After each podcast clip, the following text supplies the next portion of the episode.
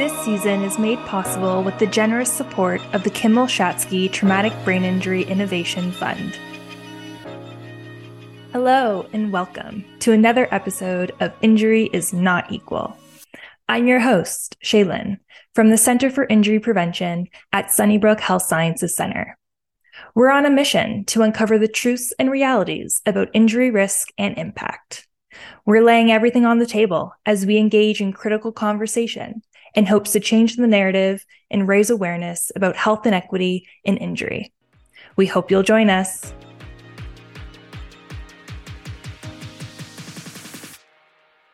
The views, thoughts, and opinions expressed in this podcast are the speaker's own and do not represent Sunnybrook Health Sciences Center. Welcome to the final episode of Injury is Not Equal, Season 2. In this season, we explored the many intersecting identity and system factors that disproportionately affect risk and health outcomes from traumatic brain injury. TBI is one of the leading causes of disability globally, and it accounts for 2% of the population in Canada. Throughout this season, we spoke with many experts and individuals with lived experience to discuss the intersecting determinants of health associated with traumatic brain injury. In this short final episode, we're going to recap and have a listen to some of the key messages and common themes raised this season. In episode one, we shined light on the socioeconomic realities associated with TBI. We heard from Steve and Jay, who are both living with the long term effects of traumatic brain injury. They spoke candidly about their lived experience navigating life day to day and the socioeconomic challenges that disproportionately impact TBI survivors. I couldn't really manage family life um, and working at the same time. Jay was picking up a lot of slack. Um, and I wasn't really aware of that until she hurt herself, and all of a sudden, no one was picking up my slack. So I made the decision to, to step back and sort of engage in some more rehab and work on myself a little more. All these medical professionals and therapists and everyone had been saying for years how I couldn't work. All of a sudden, I was like, still expected to like go out and get a job and, and work in the classical sense of the word. No one would choose to live such a terrible, unsupported lifestyle if they had the ability to sustain full employment. Like right now in Canada, people are choosing to die because it's more attractive than living, you know, with a disability unsupported. There's a lot of struggle and there's a lot of preparation and a lot of recovery that goes into participating in activities. It's kind of like I like to refer to it as like the highlight reels of social media. And like that's kind of like the problem with society is we like we flip through these like highlight reels and that's the life that we picture that person living. And there's so much more than the highlight reel. And I guess like when you see people out with disabilities, like that's their highlight reel. And we're not really acknowledging that there's so much more behind the highlight reel. And uh, there's so much effort and energy put into just being out there and then so much recovery when you come home yeah there's a lot of stigma because you know people see us out and people are like oh well you're doing this so you should be able to work an impactful opening to season two in the next episode, we sat down with professionals Julie Osbelt and Nicole Cross to discuss specialized TBI services in Ontario. Julie and Nicole highlighted various factors that may perpetuate inequitable access to specialized care and rehabilitation programs. So many people struggle with the navigation piece, but if you layer a cognitive impairment or what are, whatever else might be present, so for example, English as a second language, um, a developmental disability, um, dealing with elderly caregivers, it's extremely difficult for individuals to find the services that they need. So that's why a centralized place for brain injury across the GTA or a connection to a provincial contact is critical to level the playing field on an equity level for access. Also, want to mention like marginalized individuals, so, so individuals that might be homeless or at risk losing housing, they can have a number of barriers accessing services even something as simple as like having a referral submitted. Um, they, they need to have a diagnosed brain injury, they need all that medical documentation. Um, and challenges with getting that referral you know there are housing workers sometimes but there's a turnover with housing workers and so uh, it's there's barriers just to get in the door at the, at the beginning for some some individuals and that you know there is a high prevalence of abi within the homeless and justice sectors and so there they need that extra support in order to access services. And so one of the challenges is is if you are leaving our hospital because of your postal code, you know, in Collingwood or in another city, the people that are going to be supporting you in in accessing these services may also not know about these services there are significant factors with the fact that you have such a specialized injury and you've come to Toronto for your care. How do you get here from Barrie? If how do you get on the bus? Do you have a car? The costs of parking, even at our hospital, are very expensive, even at the rehab sites. Taking time off work, ability to commute two hours just to come visit. And so uh, people who have some of those barriers additionally lose that support of having their families and their friends and even the ability to advocate on behalf of the their person that they care about who's experienced the brain injury because they really they're not able to be as connected to the healthcare team and they're not as able to be connected to the person in their recovery. In episodes three and four, we dug deep with researcher Lin Haag on the intersection between TBI and intimate partner violence. We were blown away by the prevalence of this issue and how underrecognized it is around the world. If we educate the folks who are supporting survivors, if we educate police, you know, it, it right from the moment where a police officer answers a call, the pathways of what can happen for those those survivors are very different. So if a police officer sees a woman on the doorstep who's slurring her words, who's unsteady on her feet, whose recall capacity is a little bit um, funny. She's not able to talk about things in a linear pattern. She's sort of bouncing all over the place um, from a communication perspective, or she's her emotions are completely out of control. Um, all of those things. If, if there's sort of you know a couple of beer bottles in the background or something, police officers will often think that there's a drug or alcohol situation happening. When in fact, the first thing I think is, did she just have her head bounced off a wall? You put us up against breast cancer. And the interesting thing about IPV related brain injury, if you go to the statistics and you go to the literature and the, the research, your prevalence rates are the same. So you have one in eight Canadian women from breast cancer, and you have one in eight Canadian women with the possibility of a brain injury as a result of intimate partner violence exposure. We've made a lot of mistakes in terms of assuming that we can have a one size fits all service model. So here, this is our solution to the problem. Just go take that and implement that into whatever community you might come from. And it doesn't work. But we seem to be really resistant to the notion of it doesn't work. And let's start figuring out how to do that. So when you have to be airlifted out of your home, away from your family, into a community that doesn't understand you, doesn't know how to speak your language necessarily, doesn't associate, doesn't have a sense of how to to work with you culturally. And you're supposed to do that because you've just had the most violent experience of your life and somebody's concerned that maybe there there are other medical implications that need to be addressed plus you've got broken bones in your face all of that is supposed to happen because we don't have services on site. So you start to think, well, you know, okay, I can see why maybe they're not even asking for help. Layer on top exposure to partner violence, you've got PTSD, um, post traumatic stress disorder, rolled right into the mix. And that's one of the things I suspect that, in fact, we've been misdiagnosing brain injury as PTSD for a long time. Not to say it isn't there, the um, i think what you probably have is is double happening all the time. Why wouldn't we expect someone who's been through that kind of experience to have post-traumatic stress disorder? But that diagnosis hides the brain injury diagnosis because it looks very very similar in many ways. And it's really difficult to tease the two apart but it's really important that we do. Those of us who who have traditionally been in the roles of doing the research, creating the knowledge, developing the resources, and delivering them, we need to step back. I mean, I view that as going forward and saying, okay, I have this really weird specialized knowledge on this mm-hmm. very strange intersection that's actually happening an awful lot and is really, really important. But I don't know how to do anything in your community. So, how about we sit down together? I give you the nuts and bolts and you tell us what you need us to do with it and how you need us to present it for you.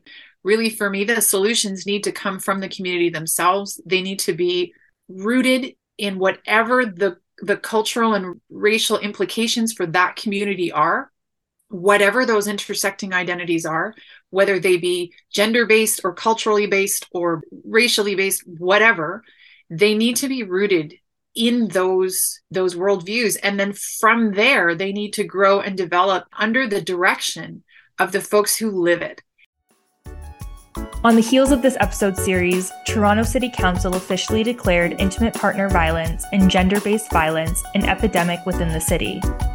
This underscores the urgency for awareness, prevention, and support to address this pressing issue. At this point in our season, the connection and effects of TBI on mental health were mentioned by many of our expert speakers. And so, in episode 5, we look to expand on this important and complex connection. In this episode, we heard from Dr. Matthew Burke and Dr. Vincy Chan about the bidirectional relationship between TBI and mental health. If you have a concussion or a traumatic brain injury, you're at increased risk of having symptoms of depression, anxiety, and other mental health disorders. And that can be due to a variety of potential reasons. One is that there can be disruption of the brain kind of circuits from the concussion and, and, traumatic brain injury that overlap with the circuits involved in emotional processing. So there can be things like mood dysregulation, irritability, vicious cycles of anxiety, depression, insomnia, etc., things like that. As well as kind of social changes that can happen after a head injury. You know, some people you know have trouble getting back to their previous functional status uh, school work etc and so they're more isolated and and that lack of kind of social connectiveness can certainly also have a, an impact on the mental health. But then also is really critical expanding uh, academic literature on the importance of the other kind of direction, in that we're seeing that patients who have pre existing mental health disorders or tendencies towards a mental health disorder, whether it be um, depression, anxiety, other chronic pain disorders, etc., are much more likely to have a prolonged recovery from the concussion and the post-concussive symptoms altogether. Depression can exacerbate symptoms of physical complications after brain injury, so headaches, pain, fatigue. And at the same time, if these physical symptoms aren't treated, it can also exacerbate depression. And and so really treating one without acknowledging or accounting for the impacts of the other one can can lead to negative outcomes for both brain injury recovery perspective as well as mental health. It's really important to think that one individual is not just a, a person with brain injury. They might also be experiencing diverse social determinants of health that can positively or negatively affect their access to care, how they, the, the amount of support that they have informal support that they have within the community. For example, we recently did a systematic review looking at integrated care for individuals with both a brain injury and mental health. And one of the most common barriers to seeking care and receiving care was actually geographic distance and transportation. And so a lot of the studies had noted that participants were unable to return to uh, return for follow-up care because the follow up for brain injury and mental health are in two separate locations. And so they have to take multiple days off from work to be able to attend brain injury care at one location and then another day for mental health follow up care. Or if they're able to attend both, they have to travel very far distances because they're not within the same facility. And so that is a barrier for certain individuals who may not be able to take time off work, uh, who do not pay time off work, or who do not have accessible transportation means to to get to different locations for follow-up appointment. In our next episode of the season, we learn that TBI survivors are two and a half times more likely to be incarcerated. In addition to being at greater risk for involvement with the justice system, TBI survivors face significant barriers and limited support to be able to meet supervision conditions of probation or parole there's a very long list of conditions that can be mandated at bail or under probation or parole. It's quite long. And there can be multiple conditions applied to a single person. So, let me give you a couple of examples of conditions that can be challenging for people with traumatic brain injury. So, most, if not all, people under conditions have reporting requirements. And what I mean that by that is that they need to report to their probation or parole officer, maybe weekly or bi weekly. If someone has a traumatic brain injury and struggles with memory, there's a pretty high chance that they may miss some of their appointments. Depending on the officer, this could mean a breach of a condition, and that can lead to a revocation of their parole or probation and a return to custody. That's one example. The other often used condition is to abstain from purchasing, possessing, consuming alcohol and or drugs. Now, we talked earlier that, you know, there, about 80% of the people in the criminal justice system or those incarcerated have a substance use disorder. And there's a high correlation between traumatic brain injury and substance use. So often people under conditions are mandated to uh, maintain their abstinence from use of alcohol and drugs. They're often mandated to do urinalysis testing. And if they're positive on the test, then this again is a breach and can uh, result in return to custody. Identity plays a role in all our social interactions we can conceptualize people based on preconceived ideas of what it means to be a woman, what it means to be homeless. And these notions can determine if we think that someone will succeed in meeting their conditions and how much they're under surveillance or how much leniency is allowed. So, this is why education for people in the criminal justice system about traumatic brain injury, mental illness, substance use, homelessness is so important to enable an understanding that our prisons and jails are filled with people with chronic and debilitating health conditions and to build options that support success in the community as alternatives to imprisonment. To close things off, we hosted another two part episode series with Judy Gargaro from University Health Network.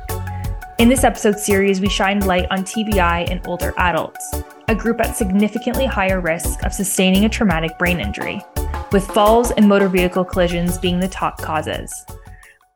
If we look at the common causes of brain injury, so this is concussion all the way through to more moderate severe brain injury, across all the age brackets, falls is the number one cause of a brain injury. So if we think about, well, why are we seeing more brain injuries in our older population? Well, this older population is actually at a greater risk of fall.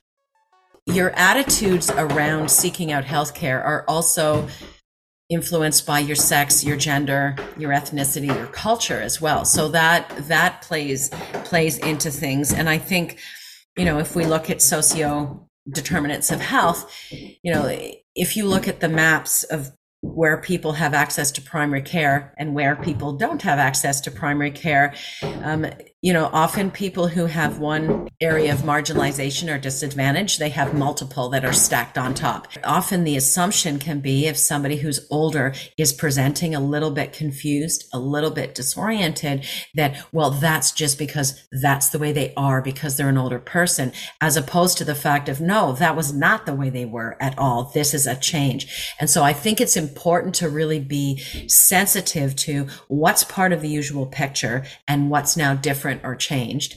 But again, this, this whole ageism, it's easy to dismiss and say they're near the end of their lifespan. This is just part of natural aging or our resources are so stressed, stretched does it really make sense for us to send an older person to inpatient rehab? Because we're going to be taking those resources away from a younger person who could make better gains. So what i would say to that is in the course of doing our work we've had access to um, administrative database data and we can say that for older people who do get access to inpatient rehab they are making the same gains as younger people I'm your host, Shaelyn, from the Center for Injury Prevention at Sunnybrook Health Sciences Center. Thank you for tuning in to Season 2 of Injury is Not Equal. We hope you were inspired by our speakers and critical conversations to help address the social determinants of health to improve equitable care, access, and prevention strategies. Be sure to connect with us on Twitter and Instagram at Let's Talk Injury. We encourage you to give our podcast a follow so you can be updated when new episodes are released. If you found this season valuable, please share, rate, and leave us a review wherever you listen to your podcasts.